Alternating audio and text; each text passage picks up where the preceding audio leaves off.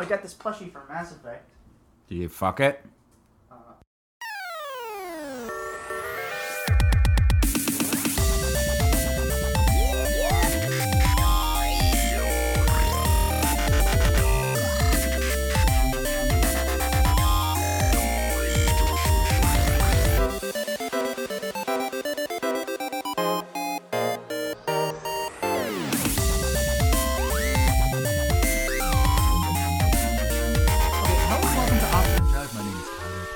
Name is Michael Holler. Um, and this week we have we've seen two movies. We, We saw two movies. It's We have. unusual for us. We usually see one or none.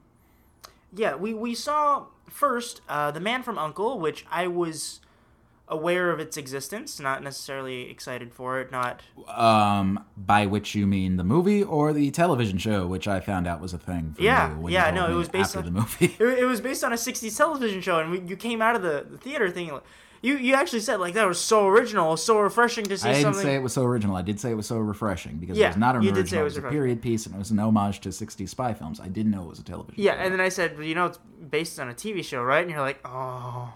Yeah, and I don't care because like uh, what a '60s British TV show that's like may as well not be a TV show. Yeah, it's it's one of those things that so little people give a fuck about it, it might as well have not have been given a fuckle. It, it it didn't happen in this country, so it didn't matter. yeah, but um, Like the Magna Carta. Do you know what that is? it is. It was the um, it was a British document. I did a report on it, and I can't remember. It is a fire type Pokemon. Uh, what? Yeah. You find them in the the um what is that? Uh, Cinnabar Island, Cinnabon.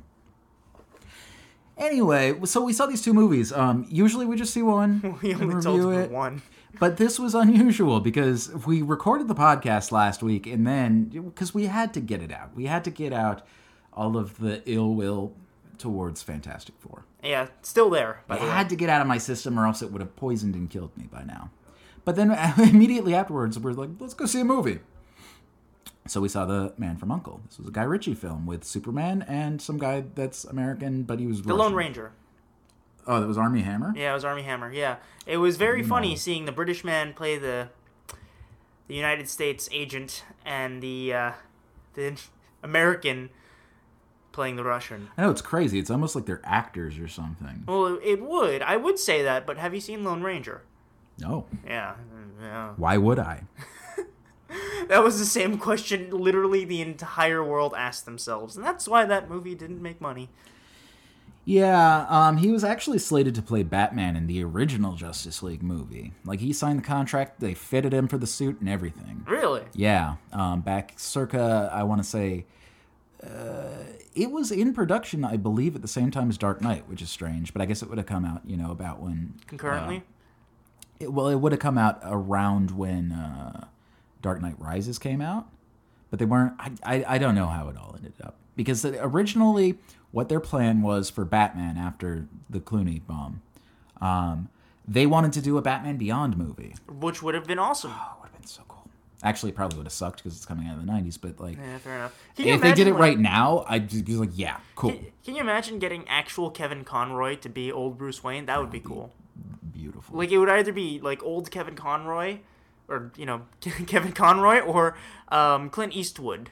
yeah, yeah. Awesome Bruce Waynes. Yeah, they they talked about that for years when they were talking about like adapting um, Dark Knight Returns as having Eastwood play old Bruce Wayne because it's every person that's ever played Batman, with the exception of Adam West, kind of models it after like the Eastwood kind of like, yeah, motherfucker, yeah, yeah, you Asian person, uh, get off of my car. Or as uh, He made a whole movie about that. or get off my. It was get get off my Get off lawn. my lawn, in the motion picture.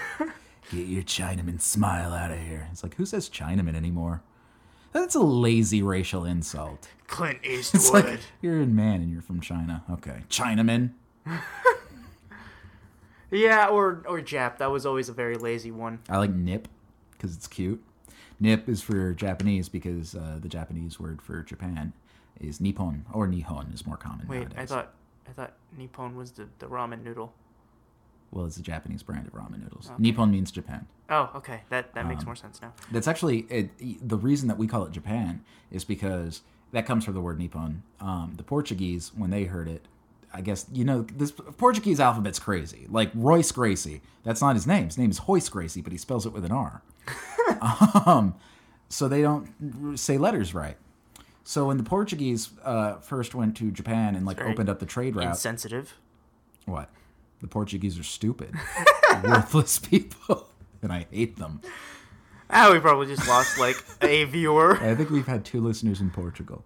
I don't I, look. I have no opinions on Portugal. I know nothing about Portugal. You know, you- Other that than they to say- be the common opinion on a lot of things. Other than they say their words funny, like you know Gracie, Hoyce Gracie from he made Brazilian Jiu Jitsu. He's like the most Right. famous martial artist alive right now. okay.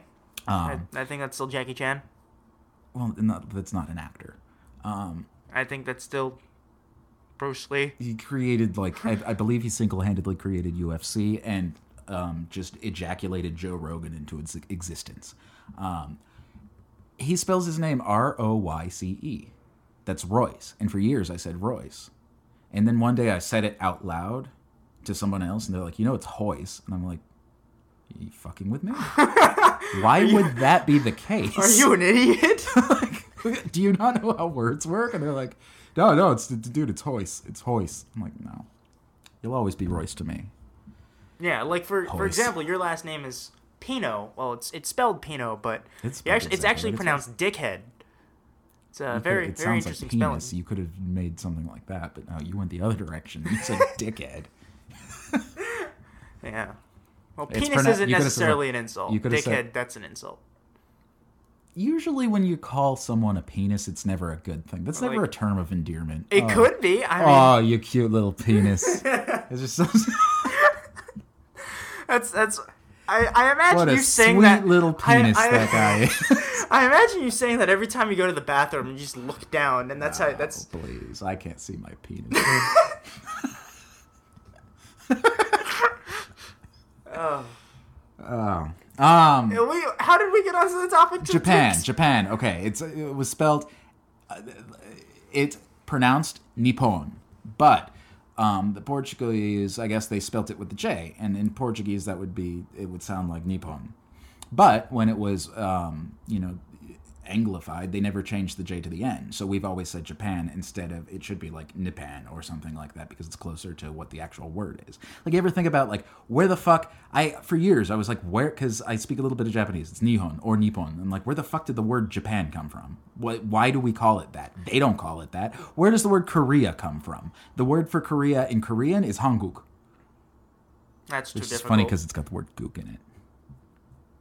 That's actually where that comes from. We're having a whole Wait, etymological. But, but but that's Korea. That's not Viet. That's a completely different place. No, it, that that derogative term started in the Korean War. It was leftovers, people that had served in Korea. Uh-huh. Um, it was the same thing. Like I said, they call them nips, right? Right. Um, just because it was a shortened version, and they take it, and they, they didn't even mean it in like an insulting way. But like when they said it in Korea, because they would come up and they'd be like miguk or hanguk or whatever. They just say, oh, the gooks, and then it became like a offensive term later on in Vietnam when they started using that term to people who never even said it, I guess. And then it became an insult. So I used to just and then that connotation just carried with it. Yeah. Yeah. Okay. But uh anyway. I, I hope you all feel smarter. Um, probably not, but Yeah. Uh, listening to a, a, a white guy lecture an Asian guy on Asian words yeah. and their, their meaning. Um, so this has been a roundabout way of saying I really enjoyed The Man from Uncle. uh, I I liked this movie. Now you didn't really well you didn't dislike it. No, I didn't dislike it. I just I kind of walked out and like, oh, that was two hours. That's good. Well, like I, It just the whole thing felt very contrived to me. Like I've seen this all before. Granted, I haven't seen it done by Guy Ritchie, but I've seen it all before. sure. And I felt like nothing new was brought to the table. Nothing was intriguing. I think the only thing that carried the movie for me is, uh, in addition to Guy Ritchie's very, uh, very stylistic form of directing, but uh, Henry Cavill and Armie Hammer's I thought Henry Henry Cavill was fucking great. Yeah, they were- Armie they Hammer was very great. good too. But Yeah. like the having not really seen him in anything, but I, I've seen a couple episodes of The Tudors, but I, I haven't seen him was- outside of Superman. He was also in that one spy movie with Sigourney Weaver, right? Where Bruce Willis was his dad, I think. uh, I have no idea. Yeah, it it it, it existed. Um, that's kind of how I felt about this. Like it, it exists, and I don't have a problem with it. If someone were to come up to me and say, "I really love that movie," I'm like, "Really? I will say that I really enjoyed it. I don't love it Really? because I love it in context. You love it after seeing Fant Four Stick." Yes, and after, like, I guess I'm just the only way I could say it is I'm fucking sick of superhero movies. I really am. And this was like this was not Realize not. we have a nerd rant podcast, right? Oh, it's gonna get much worse in this episode because I'm gonna. I'm gonna kind of say my entire feelings uh, about Marvel because I've had it kind of. This has always been in my head. We're always very vocal about DC, but we don't really talk about Marvel. Well, because it's like you can't really. F- you can fault Marvel, and I'm about to. So prepare yourselves eventually. But Stay tuned after this commercial. for the break. most part, they make serviceable films. Um, with very few exceptions, I've never walked out of a Marvel movie and been like, "Oh, I really hate that." But we'll get to it anyway. I just, I, you know, I'm kind of tired of the the superhero um, uh, genre. I guess. I still like. I look forward to seeing Batman and Superman because that's something that I haven't seen yet. Batman fighting Superman, and that's just neat. Um, and the bat we'll suit also looks get to good. that later. But uh, right now, just the superhero formula, it's just it feels so played out to me. And now the reason I can't say that I loved A Man from Uncle is because it was a very basic spy film. I mean, it's a, the kind of movie that's been made a million times before. It's just that's not the fad right now. So this was refreshing, especially after Fantastic Four, which was a fucking abortion. But Fantastic Four in relation to the Marvel movies. I think that the Marvel Cinematic Universe really I think that they are partially to blame for Fantastic Four being as terrible as it was. Because looking into the, all of the, the, the production notes, looking into all of the pre production for Fan Four Stick, it looked like it was going to be something different from what Josh Trank has said, he wanted to do a sci fi movie using those characters, and it was kind of like a body horror film. We talked about it on the last two podcasts. But midway through production, Fox kind of panicked. They're like, well, that's not what Marvel does, and Marvel's making all the money. So we gotta slap the asinine superhero narrative at the tail end of this movie where it did not belong. The second half of this movie and the first, they were like different movies. It was like, To I be don't fair, even. to be fair, I don't think Joshua Trank's idea would have been salvageable in the first place, just of how incredibly bland, boring, and poorly written everything else about that film was. Yes, but it was an idea. It was an idea, Um, but you know what? Masters, Masters of the Universe, that was also an idea. How well that turned out? Look, I don't Apparently disagree. well enough because they're rebooting that as well.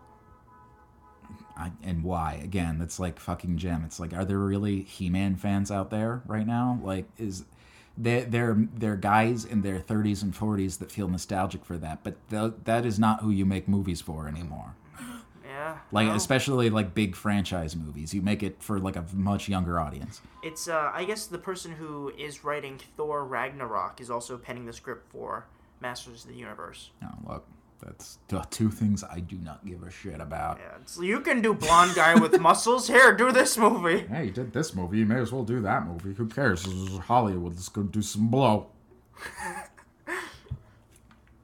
Yeah.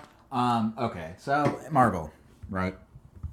It was uh, probing around because we just saw two movies that were non-Marvel movies. Um, the other one was American Ultra. You want to just like go ahead and give a small American Ultra review? I don't really have a whole lot to say about that. Movie, Yeah, it was it was an action comedy, and the action was shaky cam, poorly directed, and the comedy wasn't that funny. Yeah, it was uh, what I said coming out. It was the best of no worlds.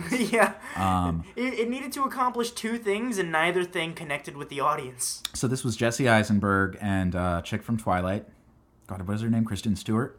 No, this was this was her first role. Like, uh, this is her first breakout performance. Uh, she was fine, but I haven't seen her in anything else. I don't know how her career is going to be. I know. Actually, I I've seen back. I've seen her approximately two thirds of a single Twilight. I, film. I've seen her in Snow White and the Hunts. Oh, I don't know what the Twilight films are. I'm just.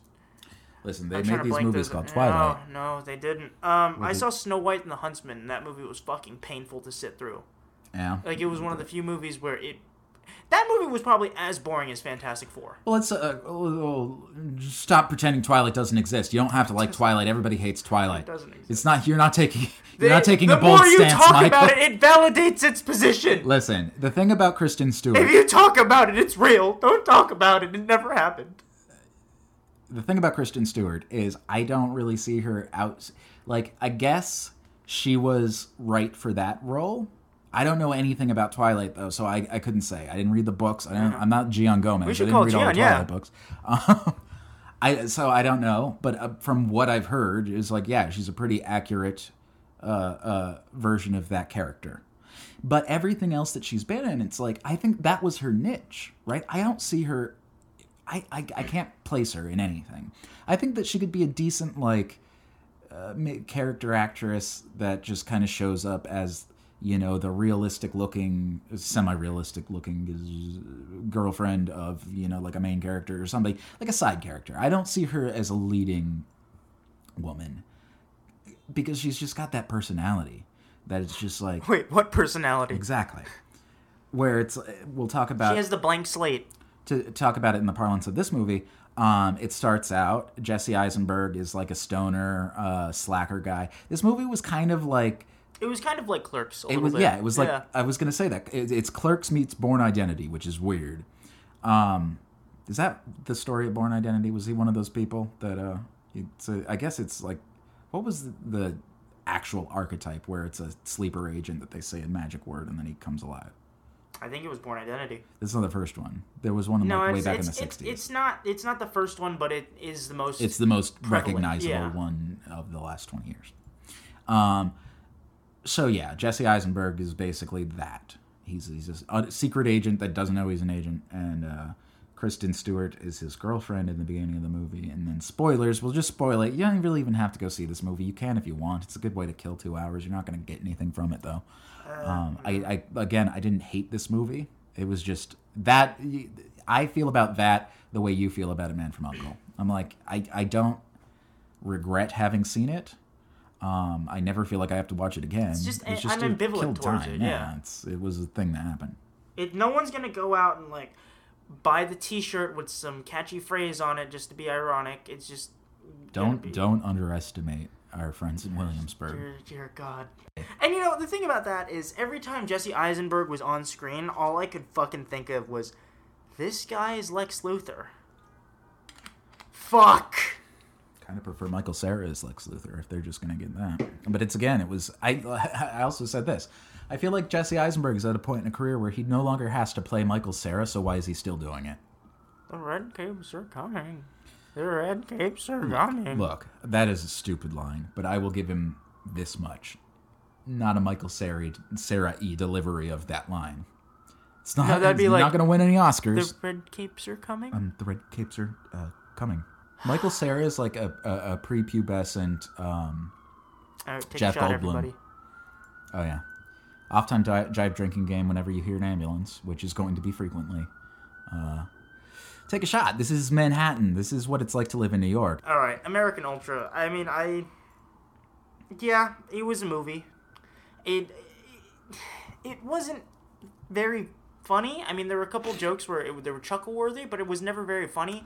And the action scenes, of which should have saved the film and pushed it into the, oh wow, it's actually a really hardcore action movie, were all so haphazardly shot and very shaky cam, and not like Doug Liman, like Bourne Look, Supremacy it's- it's shaky cam. I'm talking like now. no, I'm, I'm I'm talking like this was Columbiana or Taken Two shaky cam, and it was abhorrent. But the thing is, okay, you could either do it like the Bourne Identity, where it's okay, it's a stylistic choice. Saving Private Ryan worked out well in that movie.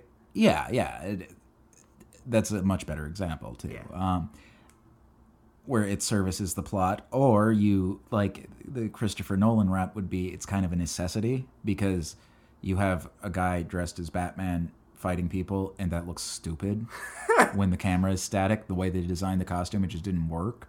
So they kind of had to make rapid cuts, but he did it in a way that was aesthetically, it made sense because uh, I, I think that meshes very well with Nolan's overall style. He's a very quick cut kind of filmmaker. Like he's watching a Nolan movie is like uh, uh, it's like a mile, 100 miles an hour experience where it's just it doesn't stop. Yeah, right? It's just this thing. He doesn't give you time to think, and uh, which is fine sometimes. That's that's a cop car. I like that the cop car is bubbly sounding. It's just like it's more festive. Yeah, it's it's it's to uh, it's to help the NYPD uh, track record against uh, shooting people and beating people. Yeah, they, they look like clowns. So they they sound like clowns, so you like them, and you ignore the fact that they murder black people frequently. Uh, Anyways, forgot what we were saying. but in a movie like this, the shaky cam, it wasn't really necessary. No, and there there were a couple shots that would have well, a shot in particular that would have been Really interesting cool. or really cool It- if it you were able to. itself. Yeah, yeah, yeah. It's it's like they were like, oh my god, I have this really cool idea for this tracking shot, um, but I want the guy who's having the epileptic attack to uh, to hold the camera, mm-hmm. and that's what happened. Yeah. Yeah, I, I mean, American Ultra, go see it if you want. I think that the thing that really would have made this movie a lot better um, is if they scrapped like the indie kind of angle. Like they, it looked like it was I Heart Huckabees at some point, like where it was just, it's supposed to be like a trendy looking cool filmmaker. But I don't think it needed that. I think it was fu- the the premise was funny enough that they could have made it an actual comedy and not like a tongue in cheek indie con- comedy where it's just a slice of life.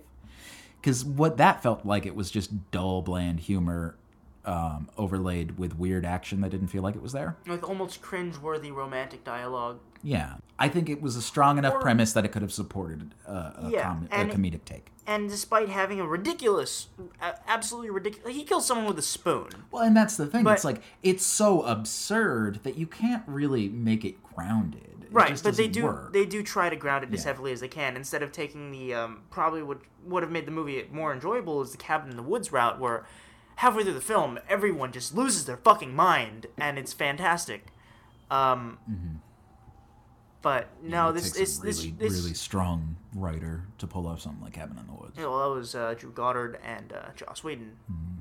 So, I mean, so in other words, like that's cheating. Yeah, Yeah, but uh, I, I, yeah, I think it would have been improved by just letting it be a little silly, a little more silly. well, yeah, like in the very beginning, he kills he kills someone with a spoon, Mm-hmm. and then it never hits that point again. And he does his monologue about that when he's explaining it to his girlfriend. And I was like, if this was Michael Cera, I probably would have laughed because I could see him doing it. And there's just something about him. Maybe it's his face. He's just funnier than than Jesse Eisenberg. I think Jesse Eisenberg is a little bit more of a realistic actor. He's, uh, and Michael Cera is a little bit more of a comedic actor. Well, you know that the red capes are coming. The red capes Jesse Eisenberg is a very unintentionally funny actor. um, so anyway, God, I remember like seeing that trailer, and for the, the first time I saw it, I'm like, "Holy shit! Like that looks cool. This looks awesome." The red capes are God fucking damn it! Like, So, so anyway, uh, yay or nay, uh, American Hustle. What the fuck did we just watch? American Ultra. um, it's it functions. It's perfect background noise. It's like one of those movies where you can have on while you're doing something and not pay. Like if you're cleaning your bathroom and you're scrubbing your toilet, and this movie's on in the other room. Yeah, catch it, on cable. on. Yeah. Maybe like a matinee if you've got nothing to do.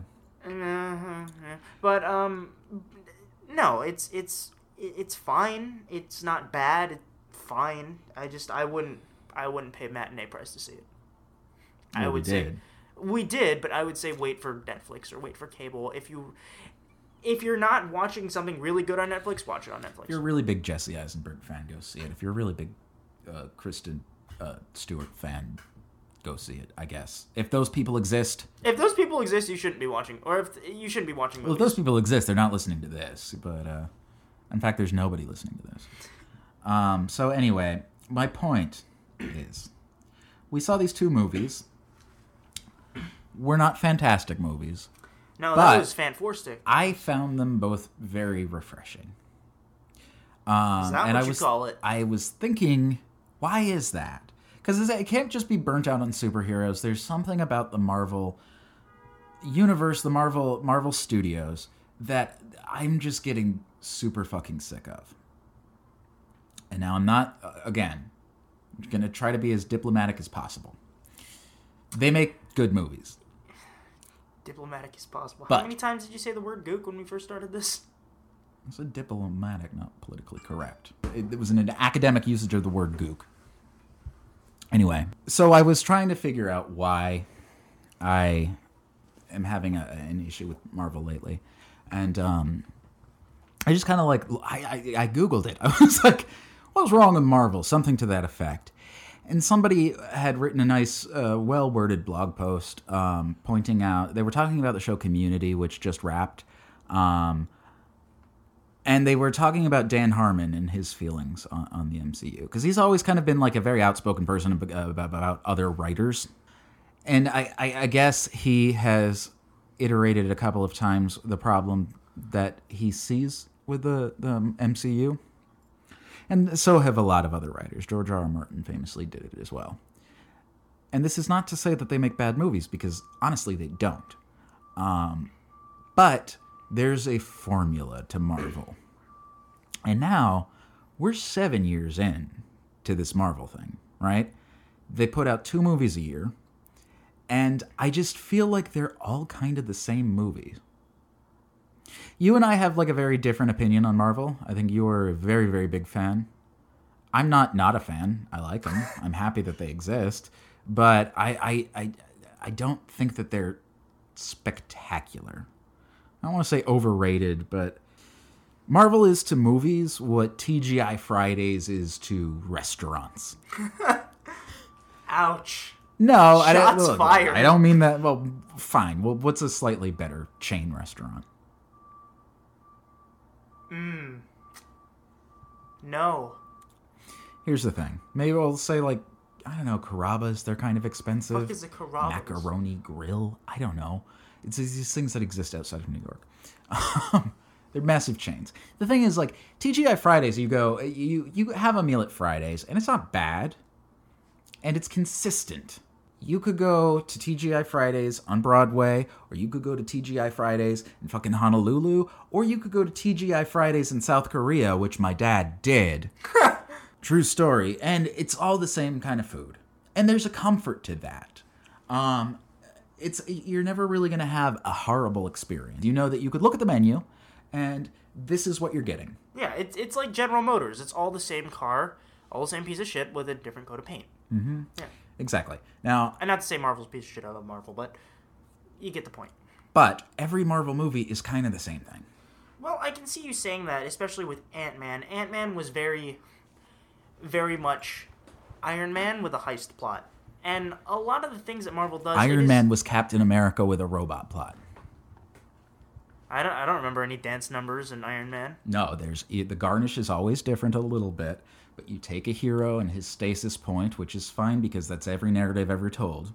Yeah. Take a guy, well, I mean, if you're gonna put them do in a situation. If you're gonna do that, then are you gonna take up the basic formula of filmmaking as a whole? No. In that case, God, you must love the Phantom Menace because that movie was very against the formula. No, that's not I, what I'm saying. I bet you if you watch I that movie now, that'd be very refreshing. Listen, It's refreshing. It's not a comic book. There's no protagonist. It's very inventive. you take a guy, you give him superpowers for whatever reason, and then you have a MacGuffin, a magic thing that if it falls into the enemy's hands, the consequences will never be the same. Wait, are you talking about the man from Then, Uncle now, or then he has to go fight an exact replica of himself in a slightly different costume. Eh, it does sound like the man from Uncle. In what way? What's the MacGuffin in the Man from Uncle? That whole like the A bomb thing. Yeah, there's that's the basic framework that you're hanging off of, but the overall plot of the Man from Uncle is two characters interacting with one another. Oh, oh, and guess what? One character is the same as the other character, but is the opposite. Who? I'm fucking Armie Hammer and Henry Cavill. Is Armie Hammer the antagonist? he starts off that way. No, then he's not. And, that doesn't you know, make. At the end of the movie, they don't make that clear or not.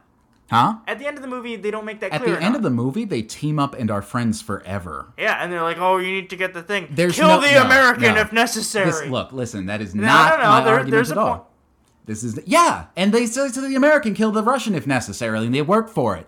But you can't, you cannot compare Armie Hammer's character to fucking Red Skull and his Why relationship not? to They're Captain both America. European.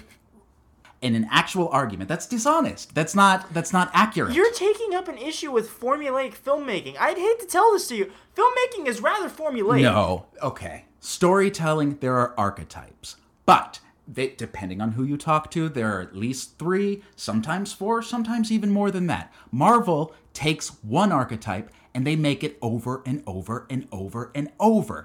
Every Marvel movie. Let's look up a list and we're going to talk about it. You don't really need a list. You can kind of just rattle off the. All right, fine. Iron Man. Okay. What's it about? I mean, Tony Stark's weapons manufacturer gets kidnapped, build his own Iron Man suit because he sees that damage. Mm-hmm. Well, he he builds an Iron Man suit. and He builds an arc reactor. yeah, to stop him from dying. Right. Right. But the arc reactor later becomes an issue where if the bad guy gets it, the consequences are never the same. Then he has to fight an exact clone of himself in a slightly different costume For two minutes. for two minutes. For two minutes, yeah. Okay. Okay. So what's the next one? Uh, after Iron Man, there was the Incredible Hulk. Yes, the Incredible Hulk. Now, I don't remember what the MacGuffin was. I'm just going to say it's the gamma rays or something. Just blood, yeah. Yeah. Okay. Well, yeah. You take a you take a guy in stasis, you put give him superpowers. Then there's an evil version of him in a slightly different costume who gets the MacGuffin, and the consequences will never be the same, so we have to stop him. Well, I mean, to be fair, like he just destroyed Harlem, which you know, not that big of a loss. Well, rude. We can't. I mean, we, by the end of that movie, you couldn't. If I walked into Harlem right now, I would not be able to tell the difference. Like if Abomination went and destroyed the whole fucking thing, it looks, it's kind of a mess as is. Okay. Hashtag shots fired. Hashtag, but really though. Yeah. No, seriously, they're probably gunshots. so, what's after uh, Iron Man two. Iron Man Two? I, you know, honestly, I don't even know the plot of Iron Man two, The exact same plot as Iron Man One. except with less screen time from Tony Stark and more from Samuel Jackson, Scarlett Johansson, Jon Favreau, and um, Iron Man 2 varies the formula ever so slightly by making two antagonists, but this is another common trope in Marvel is the antagonist is just another lackey for a bigger antagonist. yeah. So, Well, it's a common trope with you- a bunch of things. yeah, I'm not I, look, I'm not arguing against tropes, but when you're making the same movie 14 times now, there are two other formulas that you could use use one of them. But you know, to be fair, it's a formula that has proved to work. And It has proved to work. Right. If you get me to get to the end of the argument, I'm saying that's not necessarily a bad thing. However, the thing that's different about Marvel versus the way movies used to be, Marvel will give you a, like I said with the TGI Fridays thing, you'll always get a decent movie. It's a formula and it's very stable. You will never get Fantastic Four out of Marvel, like or Fan Four Stick, I should say. But at the same time, you will never get Dark Knight you will never get The Godfather, you will never get Jaws, you will never get any of these stories that stand alone and you think this was a truly fantastic motion picture. Because the best that you could get is the same thing that you've always had. Right, which is so there's that's it's just the coat of paint. that's yeah. all well and good, but so we don't have to endure Catwoman, but then we'll never get Dark Knight. And You that's know- the thing. This is seven years into it, dude. Right. When these movies started, you were 12. Yeah.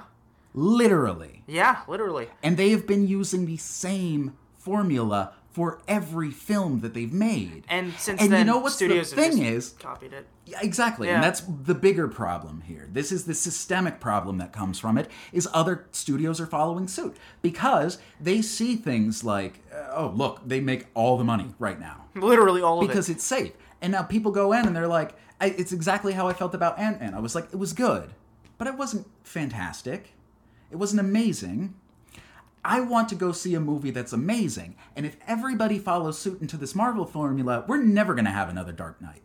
We're never. Look, Ant Man, you had a director with a vision. An incredibly visionary director. Yes. His formula is not tested. Sometimes it works, sometimes it doesn't. Sometimes you'll get movies like Scott Pilgrim, which were amazing, but didn't do well financially. But I would so much rather have Scott Pilgrim than Ant Man. You know, that's one of those movies that you could watch time and again and you could talk about and you could be like, oh, this was so fucking original. And it's based on something else. And I'm not saying that you can't base things off something else. Every movie Stanley Kubrick ever made was based on something else. But with the Marvel formula, dude, we'll have okay movies forever. You know, I'm actually very interested to see how Doctor Strange turns out because I guess there was an expo recently, not D23, there was something else, and they were comparing it to like Disney had their, you know, Disney classic films and then they had Fantasia, and it was just this very out of left field different type of film. And people are saying that Doctor Strange is Marvel's Fantasia. Yeah. Which is a very interesting concept to me. Um I don't know if it's going to work out. I don't know if it's going to be a fever dream of a film. I mean, I I really like Benedict Cumberbatch. Um, yeah. I think he's good. I mean, he's a very think that- stereotypical actor, but he's a very he's very good at being Benedict Cumberbatch. Yeah, I So- mean, he's he, he's like a famous character actor. I mean, Benedict Cumberbatch, like you're basically compa- you could basically compare Benedict Cumberbatch to a Marvel movie. He does the same thing over and over. He just does it well. I mean, Mm-hmm. every character he's ever played has been the same character. Yeah, from an acting perspective, that's absolutely fine. You can play the same character forever and ever because they could put you in different plots and movies and stuff. Oh, it's kind of almost as if you take the same formulaic thing and put a new coat of No, paint onto it's it. not at all like How that because you could take Benedict Cumberbatch and put him in Sherlock Holmes. Then you could put him in Doctor Strange. He's always making the same accent, but that's superficial. The story itself is different, wildly different sometimes. You could take Benedict Cumberbatch and put him in fucking 2001: A Space Odyssey. You could take him and put him in fucking Spy Kids, and he's always going to have the same accent. You're always going to know it's Benedict Cumberbatch. But what matters in a movie is not any one person. It is a collaborative art. So you could get on him as like, oh, maybe he's not being creative enough as an actor, and he's not doing pomp and peasant or pleasantries and all this other crap. But that's not what acting is. Acting's not putting on a mask. Acting is acting realistically under imaginary circumstances. No, acting is having the director tell you when to blink and breathe. right, exactly. Exactly. Thank you, Joshua Trank, for clarifying that for us. So, yeah, I guess you could say that about his acting, but it is not the same about. It's not making the same movie again and again and again. Well, I mean, likewise, going to a Marvel movie, every Marvel movie, like we've we've talked about this before, Civil War. I mean, it's gonna be fine, like, but you know what to expect already. Exactly. I feel like every movie with Benedict Cumberbatch, you see Benedict Cumberbatch in a role, you know what you're getting. I know how he's going to sound, and I know that I guess the kind of air he'll give off, but I don't know anything about the movie. You could look at the roles that he takes and say that maybe that's repetitive, but that's different than, you know, judging him himself as an actor because like I said, you could put him in anything, literally anything. And he's not going to be he, he- he's not going to be Gary Oldman, he's not going to be Daniel Day-Lewis and be a, a chameleon, but I don't think you have to be. Because yes, film is a collaborative art the director is not the only person in charge. The actor is not the only person in charge. The screenwriter is not the only person in charge. Ideally. it's how they come together and create this other thing. Right. I and then ideally, yes. Yeah, Unideally, you get Transformers. right. But see, the thing about Civil War is like, yes, I already know what that movie's gonna be because I've already seen it. Civil War. Look, I don't know the the the actual plot details, but I, I, I do know that it's going to be Iron Man fighting Captain America for a little bit, and they're going to team up again at the end. It's going to be the same thing as Batman versus Superman. The only reason I'm interested in that is because it's never, I've never seen those two characters do it before, but I've seen these two characters do it before three fucking times. Um, Although you know, there is a rumor that is floating around that Spider-Man is actually going to have a full-out fight with Captain America. That's fine. It's cool, but like at the end of the day, I feel it's, they'll be enemies and then they're friends again. Well, yeah. I mean, that's what's going to happen. Unless they kill Steve Rogers, that would be interesting. But like if you think about Civil War in the comics and what it was, there were like long-lasting consequences. Yeah, and you could kill Steve Rogers and that would do it. I'd say they'd probably kill RDJ first because he seems less happy expensive. about doing it. Yeah. Um, Or he's more expensive, yeah. yeah. Uh, in the comics, what was it? The the Superhero Registration Act. You had That's people. correct, yeah. You had people like Spider-Man coming out for the first time and revealing their secret identity, which has always been an integral part of the Spider-Man mythos. So there were big, long, la- well, they could have been long-lasting changes, but they retconned it eventually. But as they always do, but it, it had major implications. And it was it was this is what ideally the formulaic type writing should be. Even we have our characters and we have our archetypes and we know what they are. Now we have to put them in different types of situations and see how they react. But the thing about what Marvel's doing is we're putting them in the same types of situations again and again and again, and it's always fine. It's always good movies, but it's never great. It's consistent, and that's great, but like like I said, there, I want to see the Citizen Kane of fucking Marvel movies. I don't want to see the Iron Man of Marvel movies 'Cause you've seen it before. repackaged, you know, another fucking 10 times into perpetuity. Yeah, that being said, I don't ever, ever want to see something like Fantastic Four ever again. See, listen, I am okay with stuff like that coming out as long as there is some semblance of creativity involved. Like, that wasn't it. No, it wasn't. But had Josh Trank's original vision, it wouldn't have been good because we already saw the first half of that. But I will take creative and shitty over carbon copy and shitty any day of the week. The thing is, Show though, me something I haven't- haven't seen before. And if it doesn't work, it doesn't work. It's about you you know, you, it is to a degree throwing shit at the wall and seeing what sticks. Yeah. Um so look, Christopher Nolan did something that they'd never done with Batman before and it really worked. That being said, Sixty percent of the time. I, well, and why didn't it work the third time around? Because they started doing something that it really it didn't work in that universe, and that could, that's just studio hackery going. We need to make a third movie because why not? He didn't really like. I from what I've heard, he had an uh, idea of what the third movie would be if he was going to make one. He was never the kind of director that said, "I'm going to do this for the next ten years." Right. It was always they had to renegotiate with him, and he'd do it if he could find something, a way to do it. And now they had to end the story because you can't. Can you imagine if they just stopped it at Dark Knight? I mean, this was a shitty conclusion to the story, but at least there was a conclusion. Um, and that being said, again, I thought he Dark tried Knight to. was a satisfying enough conclusion. Well, yeah, but it's like, yeah, I, I look, I'd, I'd have been fine if they just left it and then rebooted it, but other people wouldn't. They tried a lot in Dark Knight Rises, and I think that you know part of the problem with that it was just it was too much. They needed to redraft. They needed to streamline it a little bit. But there were some really awesome things that came out of that movie. Fucking um, Catwoman was the best that she's ever been on film. Yeah. Um, Bane was the best he's ever been on film. in any medium. fucking, he was. It's the only time I've ever looked at Bane and been like, "That's cool." This fucking stupid hulked out luchador. It's like that's. It is the epitome of '90s cheese. But they found a way to make Bane work. It was just you know the story got lost. There were too many to characters. Yeah. But um, Yeah, you know, I'm happy that that movie good. happened. But yeah. we can now look at this if we're looking at it from the creative end and like seeing what Warner Brothers wants to do in the future. Like, look at the things that don't work about it and try to fix it later on. Well, the thing is, Marvel. Right now, they're not doing that. They're just saying we need to Marvel up right now, and they're doing a poor job at it. Yeah, the they're doing movie. a piss poor job at it. Um, the thing about uh, Marvel though is that as much as you can fault them for, they do have a plan. Like the plan is going somewhere. Granted, you may not necessarily care where the plan is going, um, but there is some semblance of connection and continuity within it. DC, it is very obvious that they have no idea what they're doing.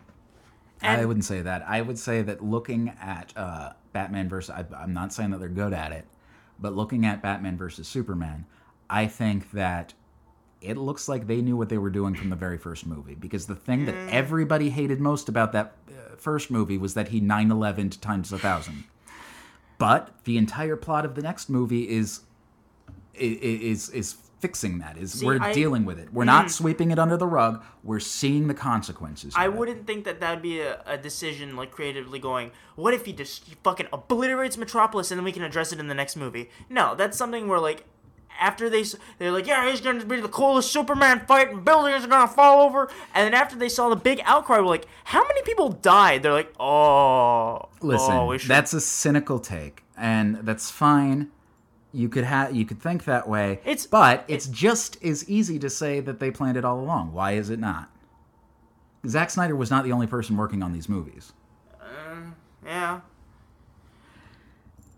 yeah. Like I could just as easily say I mean, that they planned there's it as, and you could just as easily say that it was a fuck up reaction. The only thing that we could really say was a direct reaction was what fucking Marvel did at the end of goddamn Ages of Ultron, where they're like, oh, they have to be superheroes now. They've never been fucking superheroes in those movies. They're they're in, they've never once saved fucking anybody. It's always been, oh, look, I made this mistake, now I got to clean it up. That has been like Marvel's bread and butter from day one. Iron Man was never going out fighting like purse snatchers. He was never Batman. No, he, he was, was just- always like, "Oh, look, I made this thing. Look, I made this nuclear arms program. Now I don't like it. Now I need to dismantle it. Oh, somebody else has my technology. Now I got to go fuck it. I got to go clean that up." If they really want to get on DC and hammer home like, "Oh, look, our superheroes are saving people now." No, because there's never once happened in a Marvel movie. I cannot think of a single example where the hero took time out of their big overarching plot to just go save some guy on the street. Can you name me one example? I mean, you can say that it happened in a like in every Marvel movie. There's always been a point where they would take people out. Of, Avengers, they were fixing a problem that they made. well, that Shield made, yes, but you still go out of your time to save the people. Like there are the people in the bank. Iron Man, you have the people in the fucking. did they? who- uh, What people in the bank? What are you talking about? You remember, like, oh, there's a bunch of civilians holed up in the bank, and you know, Captain America goes takes a grenade to the face in order to stop those people from being. Yeah, but he was like, I don't know. I, you can say this: people are always directly in the line of fire in Marvel movies, and they're always something, whether they cause the problem or not. There is always a but they're not superheroes. They're a cleanup crew. Well, yeah, fucking Man of Steel was a wrecking crew. He he did as much saving as people as fucking Godzilla did in the Godzilla film in 2014. But the argument that people were making was that Superman was not a superhero movie because he wasn't saving people. But they never actually fucking saved people for the fact of being a superhero movies. Those weren't superhero movies either. They were no different than like a fucking army movie or a, a spy movie or anything. Yes, they save people incidentally. But they're never going out on patrol like fucking Batman in the Batmobile and looking for crime to stop. That's never happened in a Marvel movie. And that's fine because it's cinematic and whatever, but I just hate the petty argument where they're like, oh, look, DC's not doing superheroes right. Fuck you, you've never done superheroes at all. Yeah. Yeah. Still. I mean, but to be fair, if you go the direct superhero route, you get films like fucking Amazing Spider Man. And arguably, yeah, that movie, he saved people. Or you get a super- films like Spider Man. Yeah, but that's when you have like talented people behind it. Like, and that's any movie ever, though. Like, you could have Jaws or you could have Jaws 3. You could have Citizen Kane or you could have uh, whatever the fuck Troma does. It's like they all want to be good filmmakers, just not everybody's good at it. Yeah, but I mean, there is always, there is usually an attempt at trying. There's usually that attempt. Certain movies come along, like Green Lantern, fucking um, Fan Four Stick, even where it, it comes out. And they were And just cash as- grabs. There was no Yeah. artistry involved in any of them. No, it was it was a movie made not by filmmakers or visionaries. It was a movie made by accountants. Yes, but one can argue that this, like the Marvel thing, they've stumbled onto a formula that works, but it's no, it's no more creative than something like Green Lantern. Mm, mm. What is the reason that they're making these movies the same way exactly every time? Because it Carbon works. copy. Because it, works. It resonates with audiences. It works to do what? Resonate with audiences and give Not them a good resonate story. audience. No, no, It fuck works- you. I'm not going sells- to concede this point. I'm not going to concede this point. It works because it works as a dramatic, uh, effective filmmaking. No, I mean, it, it makes money. That formula stopped making money, they would change it, but that's the only way that they're going to stop changing it. Now, in any creative industry, yes, it's one part show, one part business. But they've completely scrapped creativity. They're not interested in pushing the berry. Look, and I'm not saying that everybody at Marvel, because Marvel's done some really cool stuff recently too, like Daredevil. Daredevil, not at all like the Marvel movies. They did something different. And you know oh, there you go. Daredevil. He saves people. You fuck know why? you. Yeah, exactly. But he's not part of the MCU. He's part of the Marvel he is. Television Universe. No, they No, are in the no, same no. shared universe, but they're two different. Kevin Feige runs the movies. Whatever the hell his name is, runs the television show. I'm not talking about like the continuity of it. Yes, it's in continuity, but they are not the same company. They're two different creative teams. What Marvel Cinematic Uni- like the, uh, the MCU, I, I'm sick of calling the movies because they're not. It's a really big television show It's a big serialized television show, and every fucking movie is just uh, you bring in a different director, but you got the same showrunner and Kevin Feige. That's how television works, okay? You have this overarching story, and sometimes you don't. Maybe it's a sitcom or something where it doesn't have to be. It's episodic, not serialized. But in a serialized, look at Game of Thrones. You've got two showrunners. You've got the D and D. Every episode has a different director but they all look the same because somebody's on continuity constantly saying, This is our brand, this is what we have to look like. Marvel's strongest thing as a business is they are exactly like Apple. They have a massively strong brand, so much so that they don't have to worry about competing because every movie that they put out is going to do well because people identify enough with it. They're like, holy shit, it's another Marvel movie. And yeah, is it going to be Captain America Part 17 where he's just Iron Man in a different costume? Fuck yeah. But that doesn't matter because it's like you release it to Comic Con and they're like, oh boy, Marvel. We know what Marvel movies looks like and that's fine, but I don't think that's creative. There, it's, it's a television series. It's a really weird television series. The only thing that it shares in common with cinema is that it comes out in theater, but every other aspect of the business angle of it is television. But I mean, if you're going to compare like that to television, yeah, sure, that'll work. Like Marvel, they do things. I mean, they're yeah, they're very typical, but I mean, even thinking of that as a serialized notion, it works. It's not like DC where they tried. They tried their initial attempt at establishing a cinematic universe was Green Lantern, and they yeah no, yes it when? was where yes where it was where yes where it was where no, no, where was the flash forward at the end of Green Lantern that established the next universe?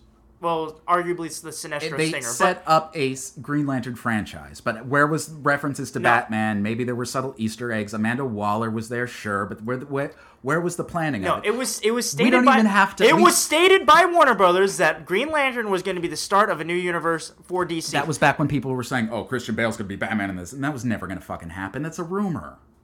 No, this was something that was explicitly stated. Green Lantern was supposed to be like the start of the new DC universe, and it failed. It was an utter fucking catastrophe. Mm-hmm. And they, yeah, they they backed up out of that decision quicker than you can say Simon Kinberg doesn't want the Fantastic Four to cross. And if fucking Iron Man didn't work out, X-Men. Marvel would have done the same thing. I don't think that there's like this argument to be made that Marvel is so much more. Uh, I, I don't even know what argument you're making. They made a bad movie. It happens. And you know what? I will take a million bad movies if I could get to one really, really good one.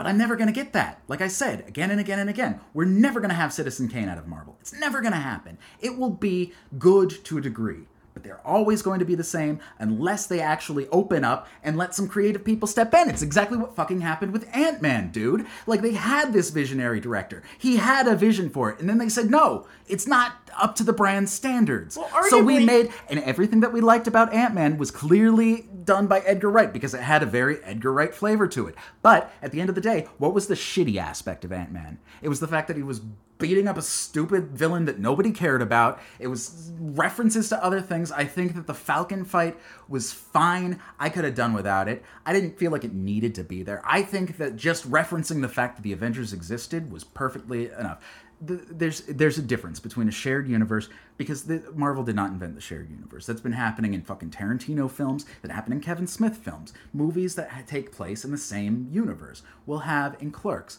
we have character continuity with Jay and Silent Bob, but every Kevin Smith movie is not the adventures of Jay and Silent Bob and seeing what they do next. They're just an incidental part of the universe. Now, they'll make reference to Dante and Randall in Mallrats, but Mallrats has nothing to do with Clerks. You don't have to watch Mallrats to go enjoy Clerks. It's not an epic story. It's just a sh- shared sense of continuity. I don't think they need to shoehorn these other characters into the Marvel movies. I think that the m- most astronomical failure is none of the movies stand alone. If you took Guardians of the Galaxy.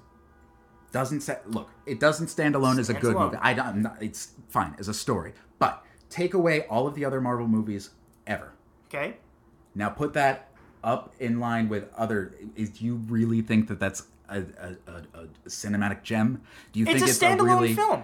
It's It's a stand. okay it was but a okay this is not what by, i'm arguing this is not what i'm arguing and i'm sorry i'm probably arguing it badly but i'm saying do they hold their own Yes, I would argue yes. If the fucking 2008 Star Trek film can hold its own, yes, Guardians of the Galaxy can hold its own. I don't think Star Trek's a fantastic movie. I think it's a decent movie. I think it's a very Marvel esque movie. I think it's a, a fun little ride, and then it's done.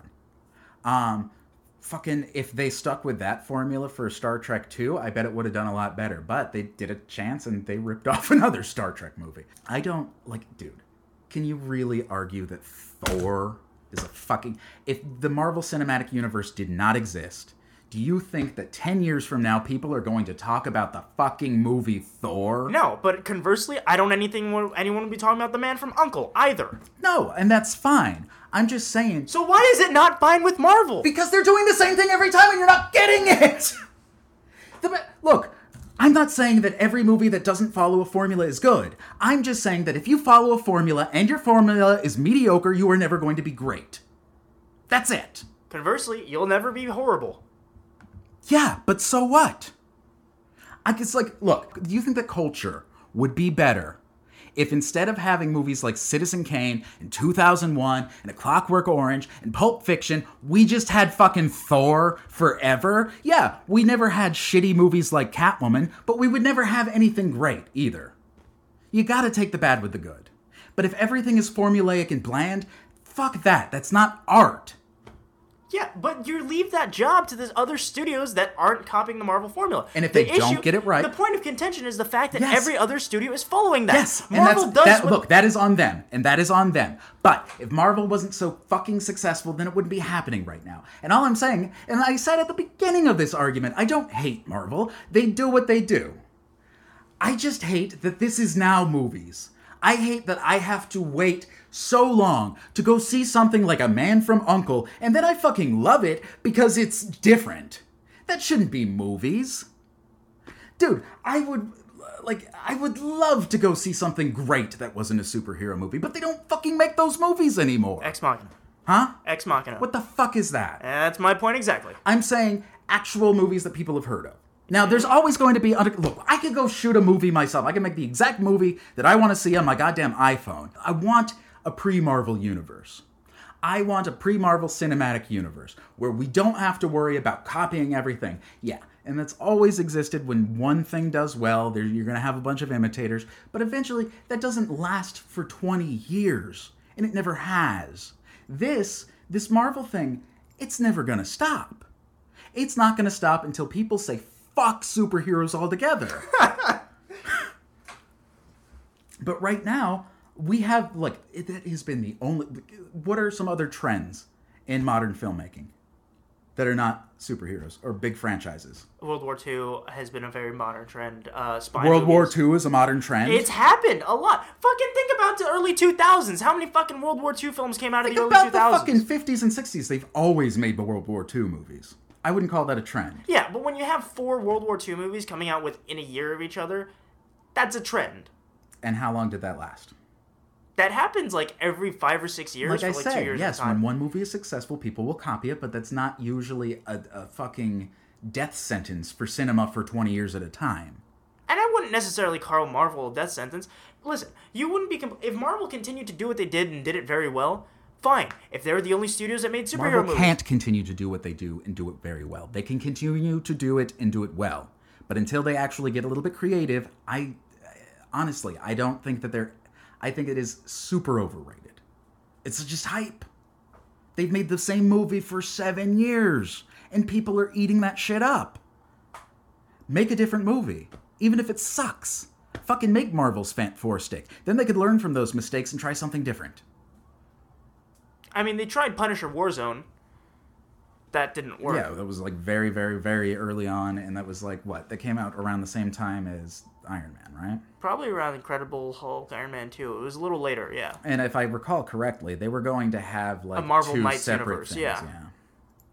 But I'm just saying, like, I don't. Marvel could do what they want. I just the fact that they're so successful means all of the other studios are following suit. They don't do it nearly as well, and I just I, miss movies. So your your, my whole point. your complaint shouldn't be with Marvel. It should be with everyone else trying to be Marvel. Yeah.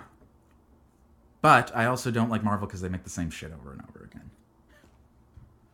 I'm never going to go see a really, really good Marvel movie. I will see an infinite number of good Marvel movies, but I'm never going to see a great Marvel movie. I don't think we'll probably ever see a great DC film ever again. Why? Christopher What Nolan. do you? Uh, because they're copying Marvel. Now, if they threw Yeah, that out, exactly. eventually, yes. Sometimes you're going to get Batman and Robin. Sometimes you're going to get Batman Returns. But every once in a while, you get Dark Knight. That's never going to happen. I've said it so many times. I'm just saying. I I don't see why this is a DC Marvel issue either. Like, fuck whatever they're doing. I, I think it's, it's the largest copiers of that currently. oh, I mean, and Marvel's not a fucking copier of DC Comics.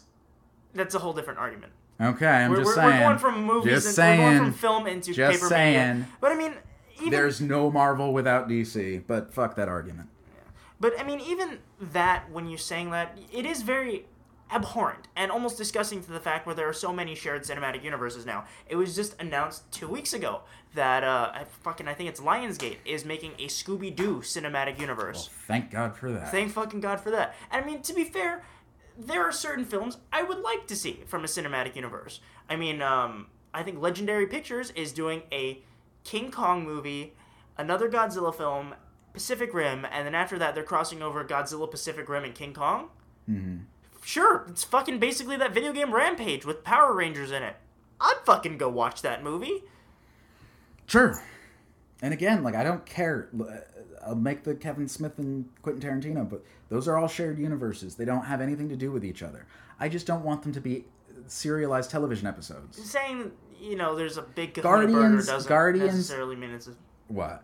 saying that there's a big kahuna burger in a film doesn't necessarily make it a shared universe. Doesn't make it the fucking fact that the Vega Robert, the Vega brothers exist in fucking um, Pulp Fiction, Reservoir Dogs, and Inglourious Basterds does. I haven't seen Inglourious Basterds. Um, this isn't speculation. Quentin Tarantino said, said yes, they all follow continuity. okay. Um, but, dude, I think that the closest thing to a really great Marvel movie, like I will say, Avengers was awesome, partially because it had never been done before. The uh, the second closest thing that I could say to a rivals Avengers, actually, I would say it's fuck it, it's much better than Avengers. Is fucking Winter um, Soldier. Winter Soldier Yeah. That is the closest thing to a great Marvel movie that's come out. And it's been the one that's deviated from the original formula the most. Yeah, it was Granted, an they espionage did, film, yeah. Yes, they did shoehorn something in with uh, fucking the Winter Soldier himself was the least interesting aspect of that movie. But that being said, he was more of a plot device than an actual character. He was never an interesting character in the first place, no, anyway. they're not going to make him interesting. But I, look, uh, that's what I mean. Is like it was Captain America fighting bad Captain America. But it was the one aspect of that movie that I didn't really dig, and I think that the biggest problem with fucking. But by the end of it, it was like they kind of solved the problem. Yeah, Shield was no longer a thing, but in the very next movie, the Avengers are back, and they didn't seem to feel many losses from the lack of Shield or whatever. Yeah. I mean, it, You, you felt that consequent more consequence more in Agents of Shield than anything. I think it would be great if yeah. Um, and again, I'm I don't watch Agents of Shield. I did watch Daredevil, and I love Daredevil. Not as much as I love Daredevil. Oh, that's because if it was a person, you would fuck it.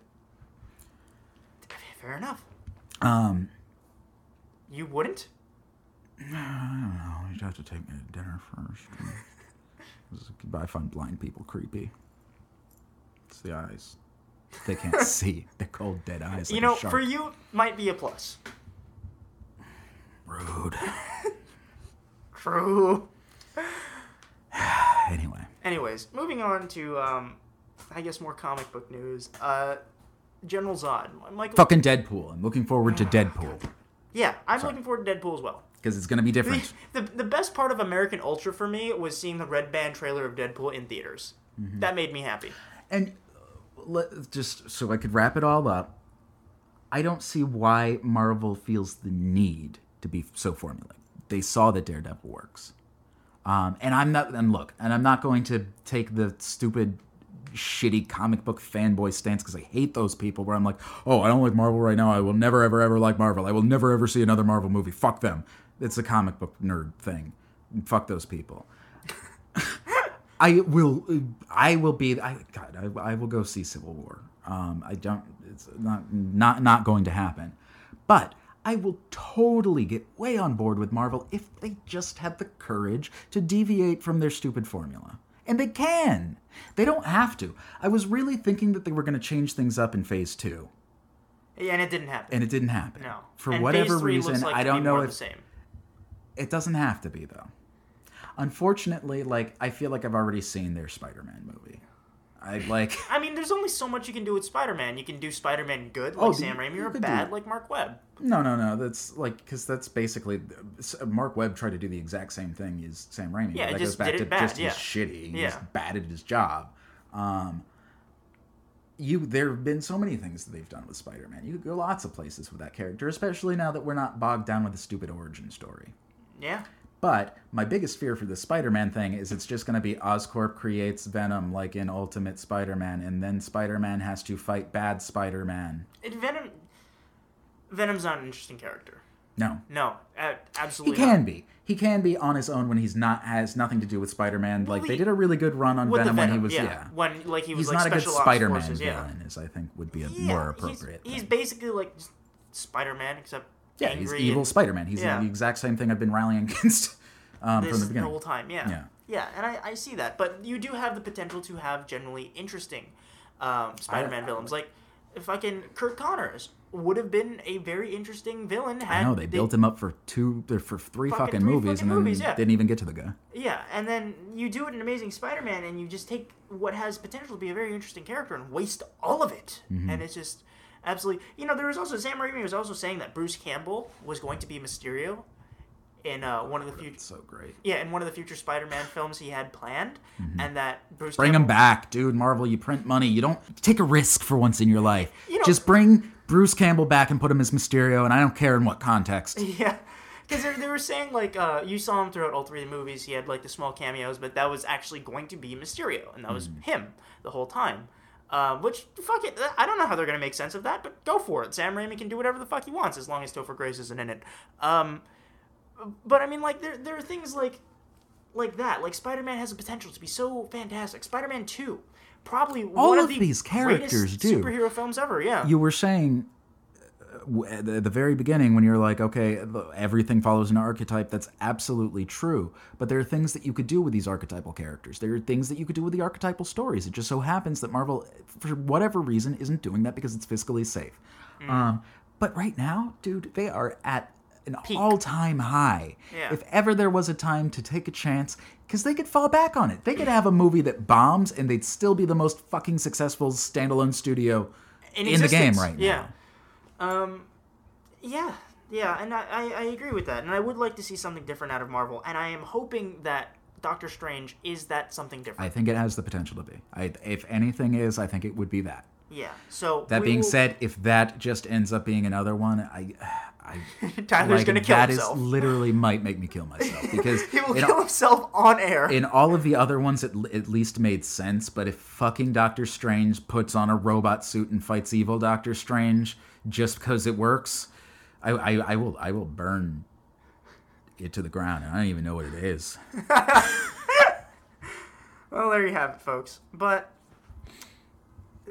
Deadpool's gonna be different. Yeah, I mean, Deadpool is it's not a superhero film. Deadpool's not a superhero. Deadpool neither is a is Doctor. Strange, and neither is Constantine, and that's why those characters are cool. Yeah. Because you could put them in a superhero context, and you can have them interact with other superheroes, but they don't need to be the same thing again and again. You know what I mean? Yeah. Hashtag Constantine and Arrow. I don't know. I don't think that's actually a hashtag. Can we get that trending? Oh, jeez, yeah. Um, Let's make a Constantine. It's like, oh, this is why it hurts my heart that they're That not doing that Justice League Dark movie anymore. Yeah, you know, I Because that would have been a good, like, it- with. Guillermo del been Toro, it would yeah. have been um, epic. Yeah, and it wouldn't have been a stupid fucking Marvel clone. It wouldn't have been Batman and Robin or any of the other shitty. They would have never been Green Lantern.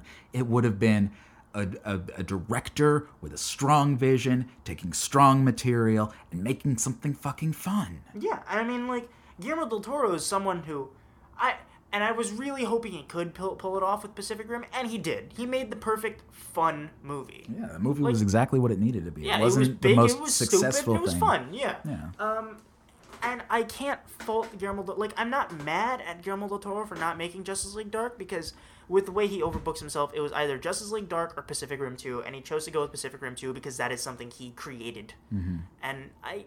I understand that, you know, like I can't be like, "Oh, fuck you." I I understand it.